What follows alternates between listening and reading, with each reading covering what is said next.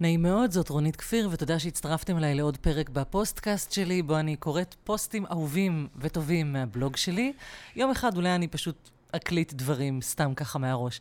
היום אני חוזרת לאחד הפוסטים שאני באמת הכי אוהבת, שהוא ככה רפלקסיבי, והוא נקרא למה כן לכתוב בלוג. כתבתי אותו בדצמבר 2016, מאז אה, לא נס ליחו מבחינתי, אבל בגדול הכותרת הזו יכולה לשמש אתכם ללמה כן, באופן כללי, למה כן לכתוב משהו, למה כן לפרסם את מה שכתבתם, למה כן להקליט פודקאסט. כל הפחדי פרסום שיש לכם, אני חושבת שאני מנסה להתייחס אליהם בפוסט הזה. וכרגיל, הלינקים נמצאים בפוסט הכתוב, באתר שלי, ואני מוסיפה הגיגים שעולים לי תוך כדי ההקלטה במרחק של אה, כמה שנים. אז הפוסט הזה נפתח בציטוט שקראתי אה, בריאיון עם הפילוסוף שמעון אזולאי, ומאוד אהבתי אותו, וגם היום אני מוצאת אותו רלוונטי למקום העסקי שאני נמצאת בו. משמעות, כשם שהיא מבטיחה, היא משתקת. כי מה יהיה אם לא תצליח? משמעות היא לעולם משהו שמחוץ לך.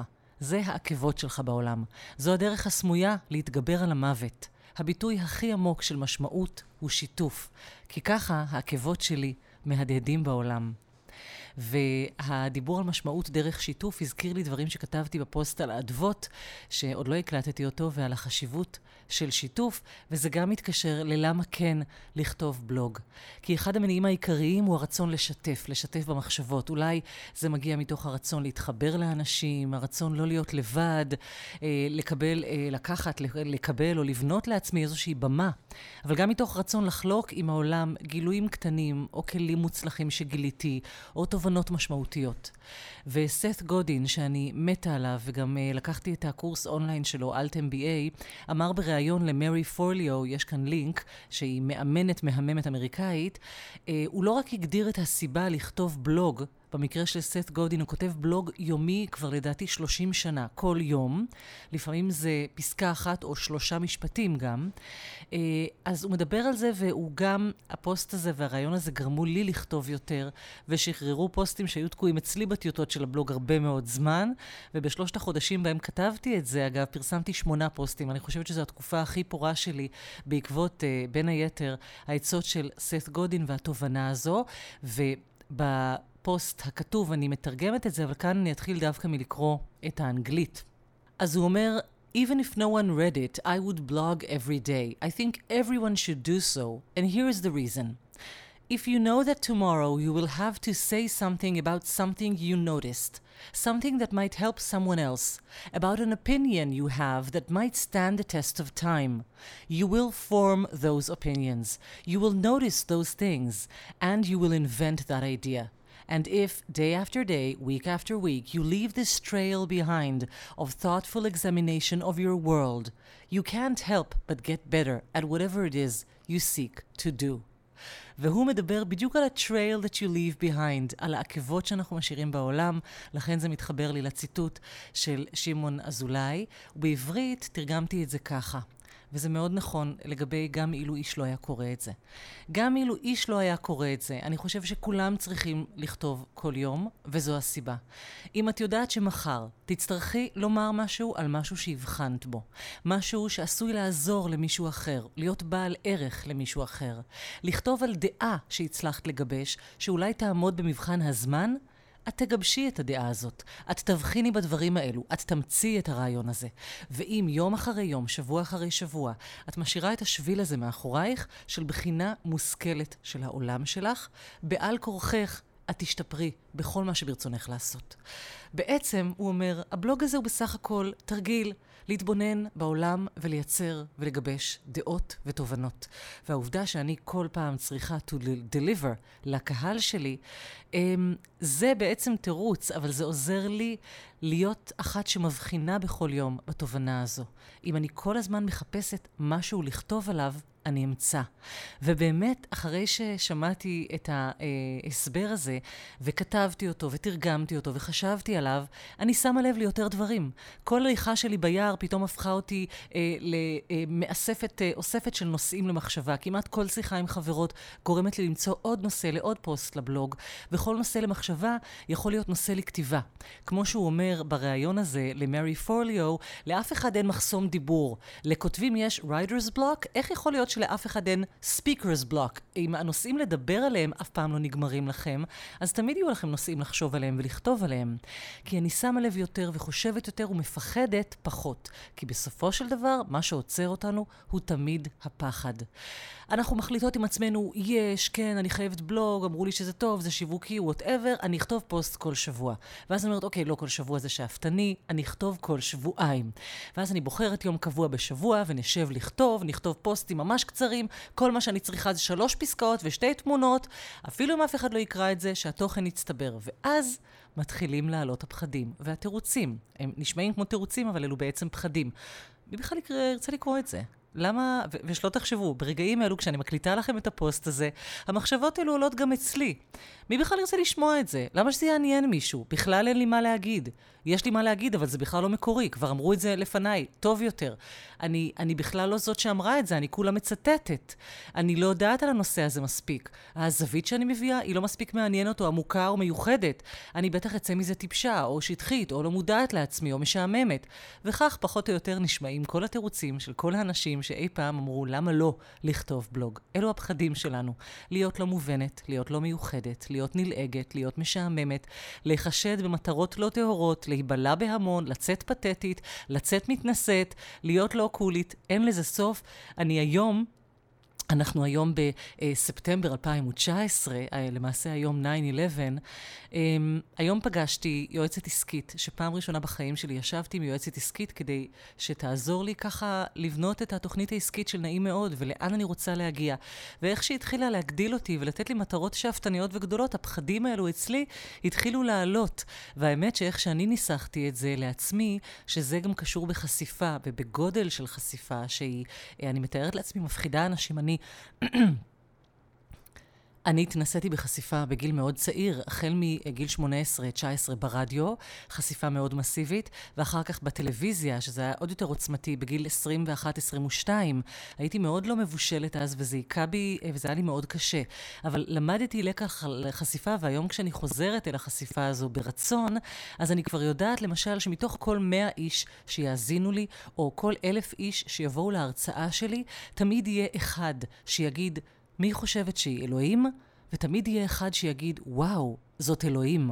כאילו, אחד שיסתכל עליי מאיזושהי זווית של, כאילו מלמטה בבוז, ואחד שיסתכל עליי מלמטה בהערצה, ושני אלה מאוד מפחידים אותי. אבל בגדול, 98 שבאמצע יסתכלו עליי כמו איזושהי מראה, ויראו אותי בתור מי שאני, ובהם אני צריכה להתרכז. אני לא יכולה לתת לשני הקולות האלו אמ, להפחיד אותי יותר מדי. אלו בין היתר הפחדים שלנו, ואגב, כל מי שזוכה לחשיפה מאוד מאוד גדולה, או עומד באיזשהו תפקיד אה, מאוד אה, מנהיגותי, נאמר, אה, המספרים האלו מתעצמים. כלומר, זה כבר לא אחד מהקצה ואחד מהקצה השני, זה כבר האחד הזה, האחוז האחד הזה, הופך להיות לעיתים עשרות ומאות אנשים, וזה תמיד אה, קצת ככה אה, מכאיב כשזה, כשאני נפגשת בתגובות האלו.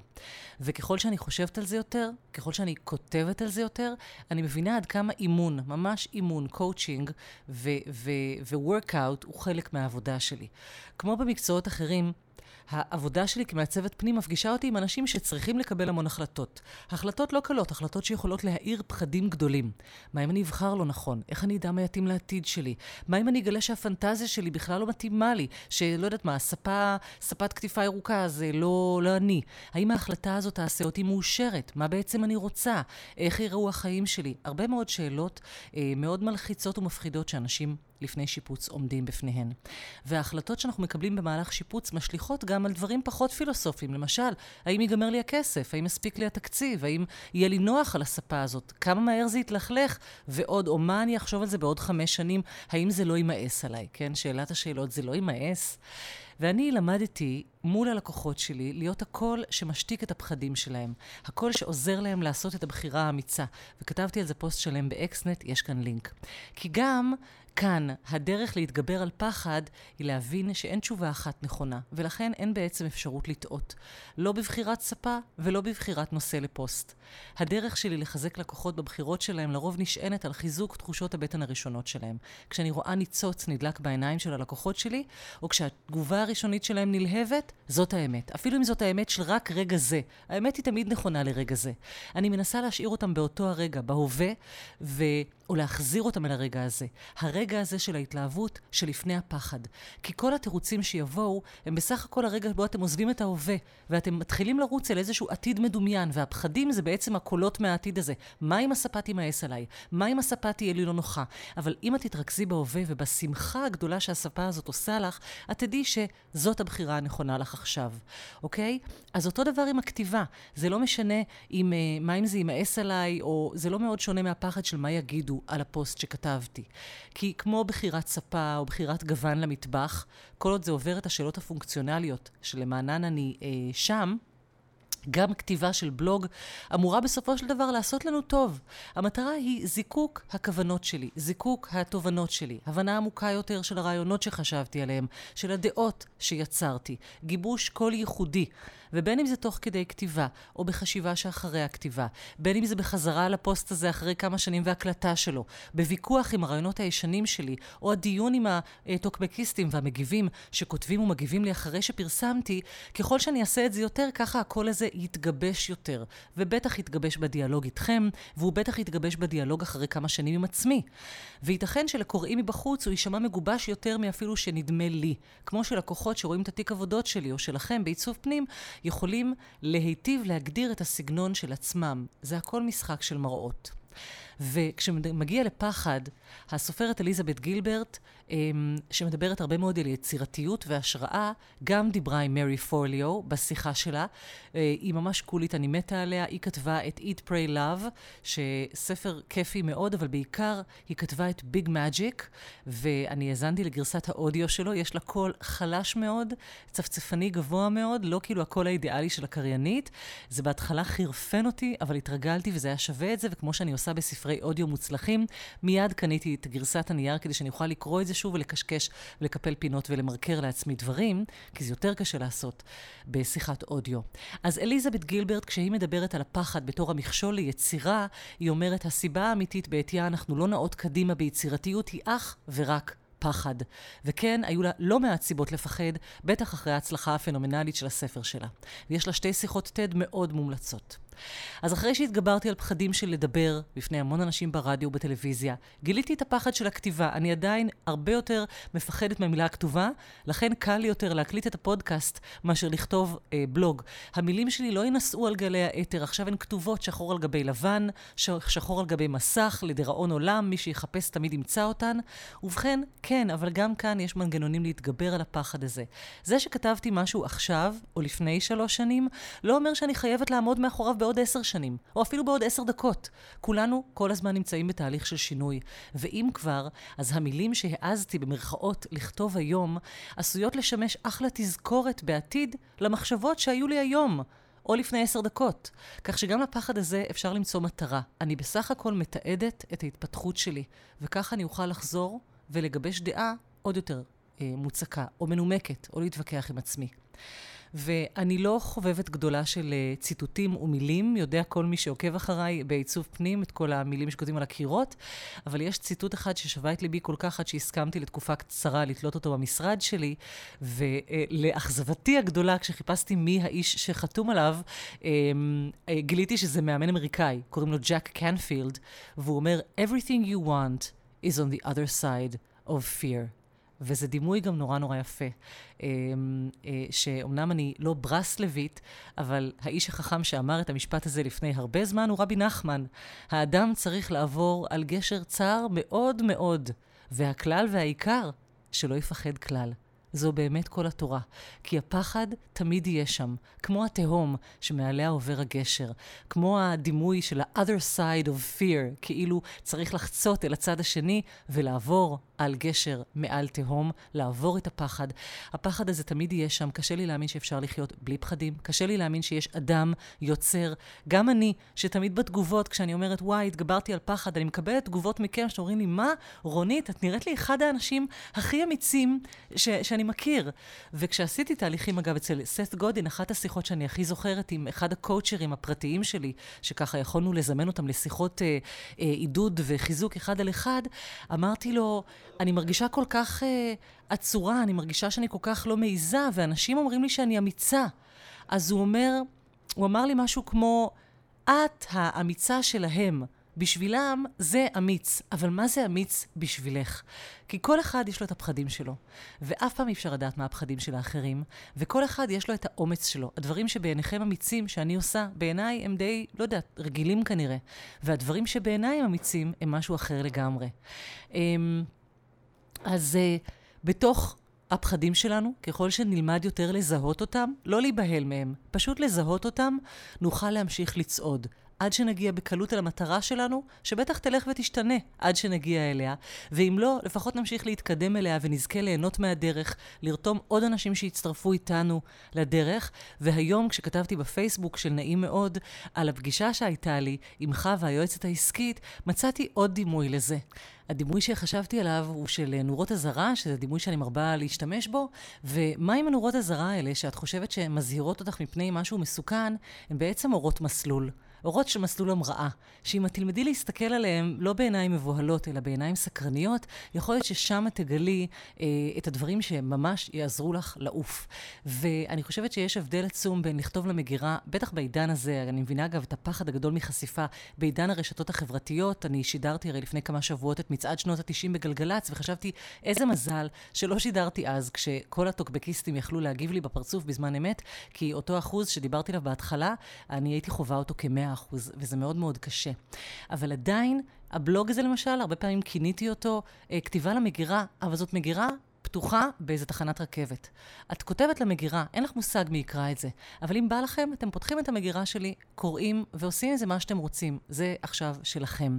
אז uh, על הפחד הזה הצלחתי לשמחתי להתגבר, ואני ממשיכה שאני מקווה שאני אמשיך לכתוב ולהקליט לכם. וזהו, uh, אני מקווה שתמצאו את uh, אורות המסלול שלכם ותמריאו, ואני מקווה שאני עוזרת uh, להיות קצת אוויר מתחת לכנפיים שלכם מדי פעם. תודה שהצטרפתם אליי גם לפוסטקאסט הזה, וניפגש בפוסט... הפוסטים הבאים. להתראות.